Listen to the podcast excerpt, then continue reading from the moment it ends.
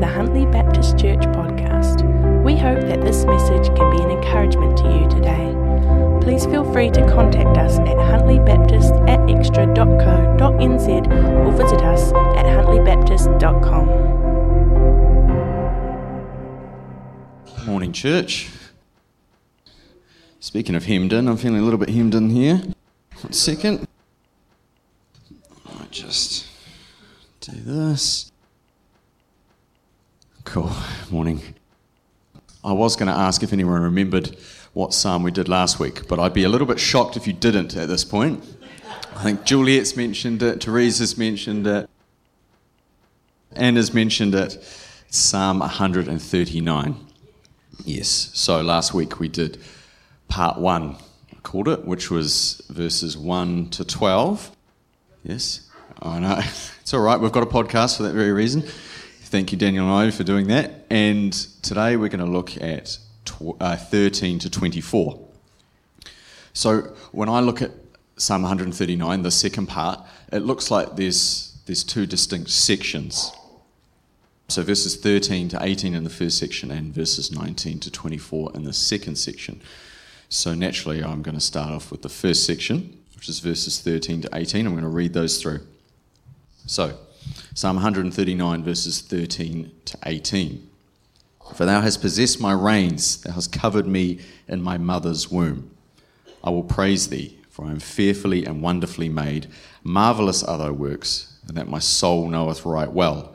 My substance was not hid from thee when I was made in secret and curiously wrought in the lowest parts of the earth. Thine eyes did see my substance, yet being unperfect, and in thy book all my members were written, which in continuance were fashioned, when as yet there were none of them. How precious also are thy thoughts unto me, O God, how great is the sum of them. If I should count them, they are more in number than the sand. When I awake, I am still with thee. So I think we could all agree that's a pretty beautiful part of Scripture. A series of verses that celebrate God and recognize Him for the amazing creativity and complexity that is on display in every one of us. It also talks about the fact that our days uh, are specially made for us, laid out in front of us, far before a single day has even passed. So when I read these verses, I think of two words, or I thought of two words. The human life is intentional and purposeful. Last week talked about King David, who is the most likely candidate for the writer of this psalm. And it was most likely written after he had just become king in Jerusalem. Last week we talked about how David had waited this whole time, this like at least 17 years he had waited to become king and now he's become king. So we're talking around the time of like First Chronicles chapter 13, 2 Samuel chapter 5, that kind of that kind of timeline. So the question I started asking myself was what would cause David to write something like this? Was it like a spur of the moment thing or was something else in play? So if we hunt around 1 Chronicles and 2 Samuel, we find that right after David was crowned king, uh, the whole nation of Israel gathered together and they marched off to fight against this city. It's named Jebus. It's also got another name. Does anyone want to hazard a guess at what that name might be? No? Jerusalem is the other name. Radio silence. So I was looking at you, Jeremy, hoping that you're like my backstop to know to know stuff like that. Uh, Jerusalem. Jerusalem is also known as Jebus in the Bible. And it was the home to the Jebusites. So when Israel first crossed over into Promised Land, they actually they ran into the Jebusites. The Jebusites were already there. That's where they lived. They were, they were part of the Canaanites. So these Jebusites, they descended down from, from Noah's. And Noah's son had a son called Ham, and he had a son called Canaan, and that's where the Jebusites came from. So these Jebusites are spoken of quite a bit in the Bible, and it is not a good report. So in Deuteronomy 20, verse 17 and 18, the Israelites are told by God to utterly destroy the Jebusites when they enter the promised land of Canaan. And the reason was so that they teach you not to do after their abominations, which they have done unto their gods. So, when something's called an abomination in the Bible, it's like a serious thing. It meant that whatever was going on was, was like morally disgusting or filthy, something that's completely idolatrous. So, what are these abominations that these Jebusites are doing? These heinous things that God's disgusted by? Well, the people of, of Canaan, and I said includes the Jebusites, they had this god. They had heaps of gods, but they had this, this one kind of main god, and his name was Baal. And he had heaps of names, but Baal's like the most common one for him. And he's, he's thought to be like this fertility god. He's in charge of, of the weather, apparently, and of the sun. And so people used to think, well, if he's in charge of those two things, then he's in charge of the crops. He's in charge of all the farming and his name was like, it meant like Lord. And he was also called King of the Gods. Now, if you worshipped Baal, you, yeah, it wasn't for the faint hearted. So in Jeremiah chapter 32, there's heaps of places that describe a worship, but that's one of the main places, and it describes what followers of Baal would get up to. So I'll try and, there are children here, aren't there? On top of being incredibly sexually promiscuous. So they would carry out like ritual prostitution. So prostitution is part of worship. As well as doing that, they would they would sacrifice their children. So by they would they would burn them alive in fire. The people thought by doing this, Baal would bless them financially. So essentially, if you worshipped Baal, you worshipped sex and money. Yikes, I know, right? And this was the people that David came up against. So when he marched the armies of Israel against Jerusalem, or Jebus, this is, this is the kind of people they were marching against. And this makes me wonder if all this didn't have a kind of profound effect on David. So this is the world that David lives in. And I don't think it's unrealistic to assume that he knew that these kind of things were going on in these other nations. Baal worship had been happening for a long time. And uh, now we had the chance to see it up close and personal. Even there are some reports that apparently the big statue, the big idol that they used to do these sacrifices on, was actually outside, right outside Jerusalem. If this is the case, to me it paints this powerful contrast and comparison within Psalm 139 itself. So we've got on one hand Jebusites, their gods, all kind of sexual immorality, debauchery, including sacrificing their own children. So all for selfish purposes, wealth and an easy life. I mean, if you're willing to sacrifice your child for wealth, then you're you're like sold out for it. There's nothing you wouldn't do. to me, it just makes life seem so cheap. and expendable. So that's one side. And then you've got David writing in Psalm 39, and he's saying that we're actually, that's not the case. We're actually fearfully and wonderfully made. That even as unborn children, we're precious to God, and that He watches over us in the womb. That we're immensely valued by Him, specially created by Him. Not mistakes. God doesn't make mistakes. That God's actually determined all of our days. He's planned them out for us. It's not up to someone else to decide that we're just going to get chucked in a fire so that the family can have some gains, have a better crop season. That God actually has a purpose for each and every one of us. So when I read that, I think you couldn't get much different in comparison. But let's take it a step further. All the Jebusites did was to get Baal's attention. So to try and purchase his favour, they thought if we do all this, you know, sexual worship stuff, Baal's going to send us rain and sun. If we sacrifice our, our firstborn children, he's going to bless us with prosperity and wealth. Now, do we remember the story of Elijah and the prophets of Baal? It's in 1 Kings 18, and it's, um, it's essentially like a, a, a bit of a rumble, really. It's, it's a showdown. And the stage is set between the prophets of Baal, that's 450 of them, and Elijah, the prophet of the Lord, the one prophet. So all of Israel is gathered around Mount Carmel to watch this unfold. And the terms are simple. The prophets of Baal, they're going to build an altar, they're going to pray to Baal. Elijah's going to build an altar, and he's going to pray to the Israelite God. And whatever one sends down fire, burns up the sacrifice, that's the true God. So the 400 prophets of Baal, they prepare their altar. And the Bible says, and they took the bullock and they dressed it and called on the name of Baal from morning even until noon, saying, O Baal, hear us. But there was no voice, nor any that answered, and they leaped upon the altar that was made. So no response. So desperate, they upped the ante.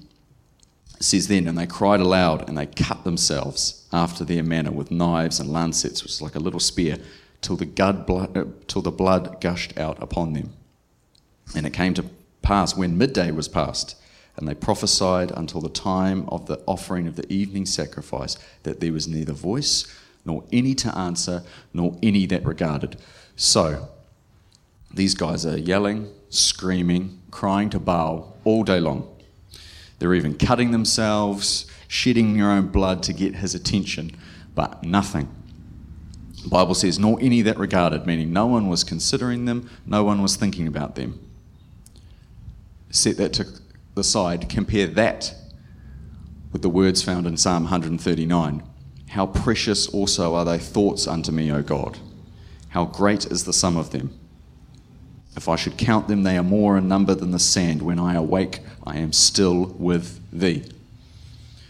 To me, I'm thinking, wow, that's a powerful contrast for David to say. It's like him saying, I don't need to yell and scream and cut myself and sacrifice my children to get the attention of my God. My God is always thinking of me. I'm always on his mind. So, back to the showdown. Elijah repairs the altar, he lays the sacrifice upon it, and has the whole thing saturated in water three times. Then he prays the following Hear me, O Lord. Hear me, that this people may know that thou art the Lord God and that thou hast turned their heart back again. The very next verse, then the fire of the Lord fell and consumed the burnt sacrifice and the wood and the stones and the dust and licked up, or licked up the water that was in the trench. And when the people saw it, they fell on their faces and they said, The Lord, He is the God. The Lord, He is the God. Now, that to me is a God who is present and in control and paying attention. Surely no one could have left that day in any doubt about who the true Lord of Lords and King of Kings is. And it certainly wasn't Baal. He, they may have called him Lord, but he wasn't Lord. They may have called him King of Gods, he was not King of Gods. The sad fact is, though, that even after such a powerful display, there were still Israelites that continued to worship Baal. Now, some of you may be thinking, and I assume this because I thought it, I said, I thought, yeah, that's all well and good. But there are times where I felt like God isn't really listening to me. Like the times where I'm like, where's my fire from heaven? And oftentimes I'm, I'm guilty of thinking that maybe God isn't actually paying attention to me. that he's probably off doing something more important. Maybe he's in the Ukraine or in Cambodia or with starving children in Africa or in Bangladesh. But the words I read in Psalm 139 seem to fly in the face of that thinking. I don't think it's an outrageous statement to say that a good number of Christians at times can struggle to trust in God's goodness or in his faithfulness. And I don't think that actually lies with the, the fact that we don't hear from him or that we struggle to discern the whole God saying yes, God saying no, God saying wait thing. I think it actually lies with our incredibly short memories. We seem to constantly forget God's goodness. We constantly forget the healings, we constantly forget the provisions, the protection, all the answered prayers. I was challenged once, this was about three years ago, by a friend, he's actually a cousin, but he's a good, a good friend as well. He said, I challenge you to write down a thousand things that you are thankful to God for. It took me six months. six months. I've been a QS, obviously, with numbers. I sat down and I thought, well, how many things realistically is that a day? Um, and it was like seven or eight things a day. So I got a journal and I thought, right, at the end of each day, I'm going to write down whatever, seven or eight things of what to be thankful for of what God's given me. And I thought it was going to be an absolute mission. And that I'd be constantly repeating myself. It'd just be the same things over and over again. But to be honest, it wasn't actually that hard.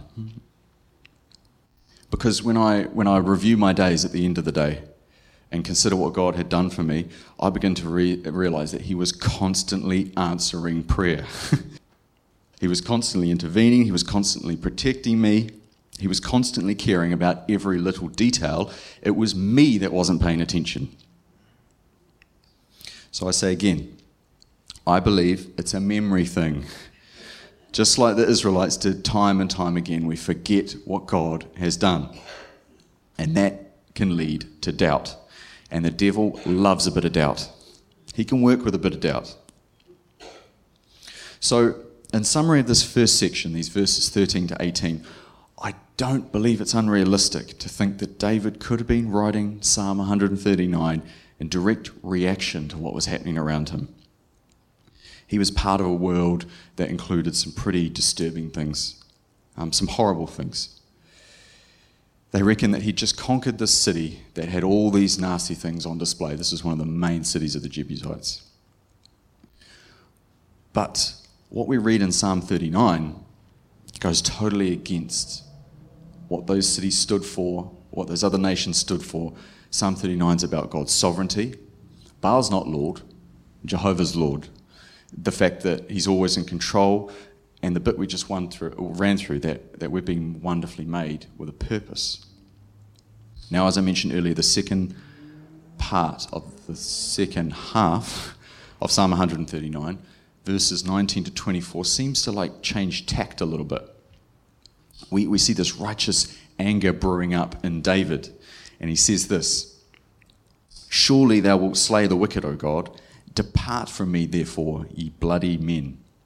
For they speak against thee wickedly, and thine enemies take thy name in vain. Do I not hate them, O Lord, that hate thee? And I not grieved with those that rise up against thee? I hate them with perfect hatred. I count them mine enemies. Search me, O God, and know my heart. Try me and know my thoughts. And if there be any wicked way, and see if there be any wicked way in me, and lead me in the way everlasting. So, depart from me is the phrase that initially stands out. It seems to suggest nearness of these enemies, like a close proximity, like they're actually among him. He says, Do I not hate them, O Lord, that hate thee? Am, am I not grieved with those that rise up against thee? See, the history of Jerusalem is actually a fascinating one. It's probably top of my list of places I want to travel. It's moved up there slowly, and now it's at the top. There are people in this church that have been there. I strongly suggest that you have a chat with them. Mr. Cope, you're one of them. Amazing place. I would, yeah, I would love to go. Maybe one day, Lord willing. It's one of the oldest cities in the world.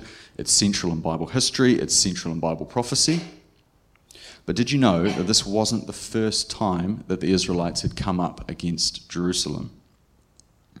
So if we go back, Judges chapter 1, Israelites are first entering the promised land and they actually attack the city of Jerusalem. It's the tribe of Benjamin that goes up and fights against it.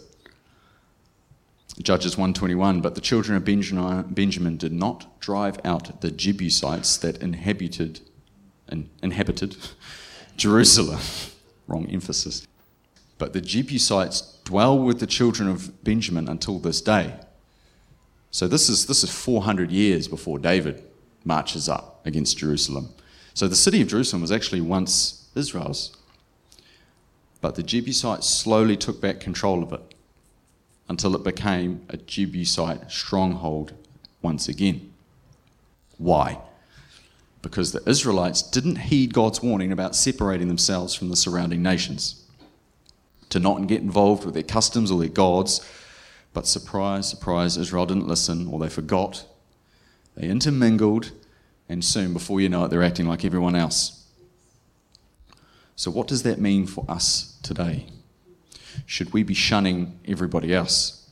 Should we be going bush, living in Christian only communities? No, I don't think so. And I think there are many Bible verses to back that up. But in the context of Psalm 139, I think it comes down to who our enemies are. In David's time, yes, they were other nations, they were other people. God was setting up the stage for the kingdom of Israel to be established, and they actually needed to be set apart. So that other nations would recognize that Israel was special and that their God was the only true God. It was actually a form of evangelism. but according to Romans 1:16, the gospel has now gone out to the Jew first and also to the Greek. So Grecian, Gentile, in other words, everybody else. So our enemies are no longer other nations. They're no longer other people. And that can be a little bit of a, a hard process. I'm talking to myself here. That can be a bit of a hard process to sink in because I think it's easy to say they're the problem or he's the problem or she's the problem. I wasn't pointing at you, Jocelyn, sorry.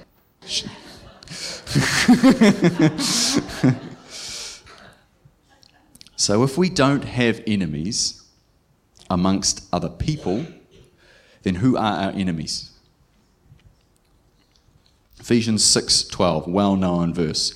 For we wrestle not against flesh and blood, but against principalities, against powers, against rulers of the darkness of this world, against spiritual wickedness in high places.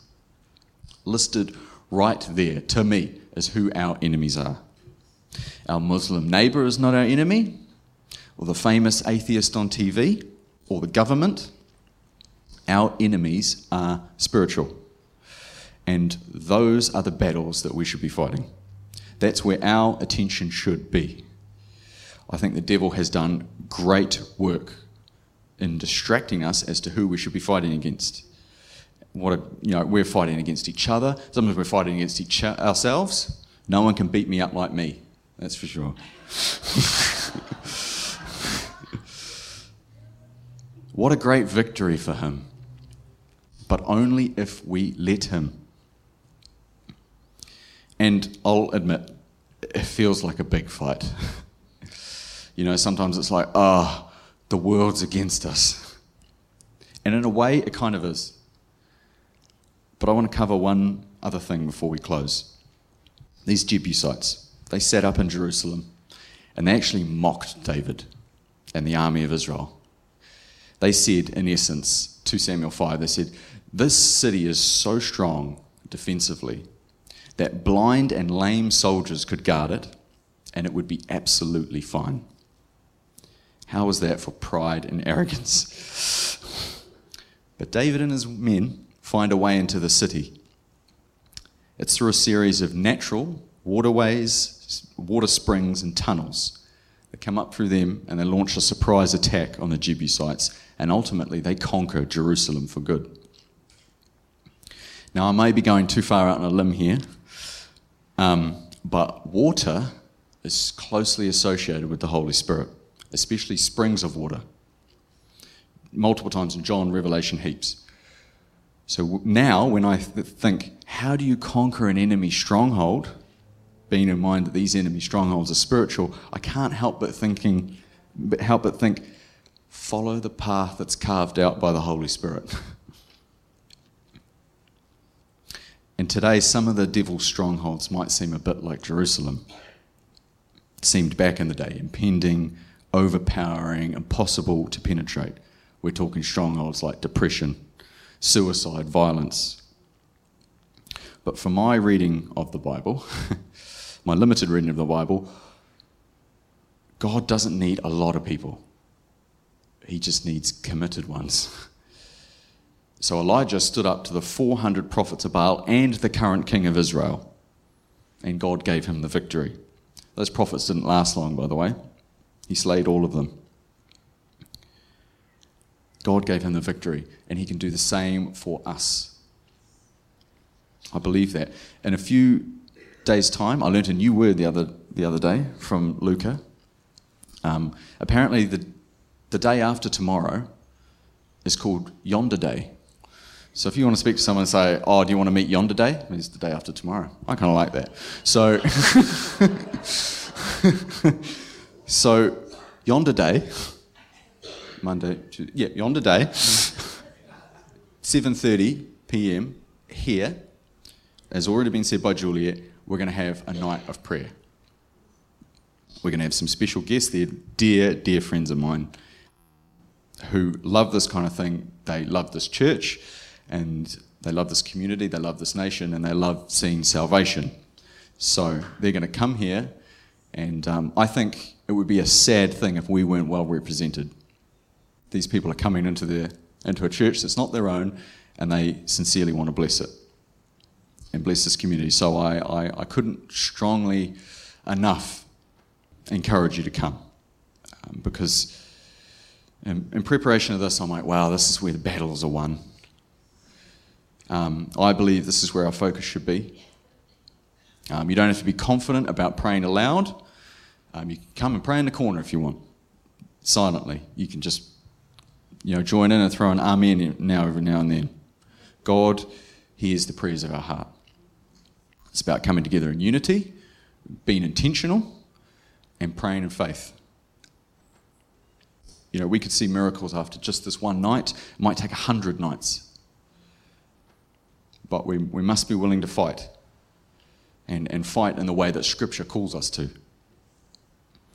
So, as highlighted by Anna, David ends Psalm 139, which with a, a series of verses that has actually been called a dangerous prayer. Search me, O God, and know my heart. Try me and know my thoughts. See if there be any wicked way in me, and lead me in the way everlasting. I believe David knew the risk of being too closely associated with the things of the world. That when we compromise, that we let, when we let things slip in, they can eventually overtake us. Just like the Jebusites took back Jerusalem. It might have taken them 400 years, but they took it back. And David, I believe, was desperate for God to guide him in the things that lead to everlasting life, not to death. Anything related to Baal and, and the things of the other world leads to death. David was relentless. In the beginning of Psalm 139, he says that the Lord hath searched me and known me. And, and yet at the end, he's asking to be searched again. Uh, as in, like, oh God, please, if there's anything in me that's wicked, that's not of you, please help me abandon it and follow your ways. And in closing, I'm saying, are we brave enough to pray such a prayer today? Heartfelt. So let's pray now. Heavenly Father, thank you for the contrast of who the world is and who you are. That you're nothing like that, Lord, that, that your ways don't lead to death but to life. And Lord, we ask that we'd be brave people. We may not be many in number, but may we be bold in heart, Lord God, filled with your spirit, filled with faith, Lord God, in who you are and your goodness and what you can do. So we ask, oh Lord, that you'd search us, that you'd try our hearts, know them, that you'd know our thoughts, that you'd see if there's any wicked way in us, Lord God, and you'd lead us in the way everlasting. We ask this in the name of your precious Son, Jesus. Amen. Thanks for listening to the Huntly Baptist Church podcast. We hope that it has been an encouragement to you. Please feel free to contact us at huntlybaptist at or visit us at huntlybaptist.com.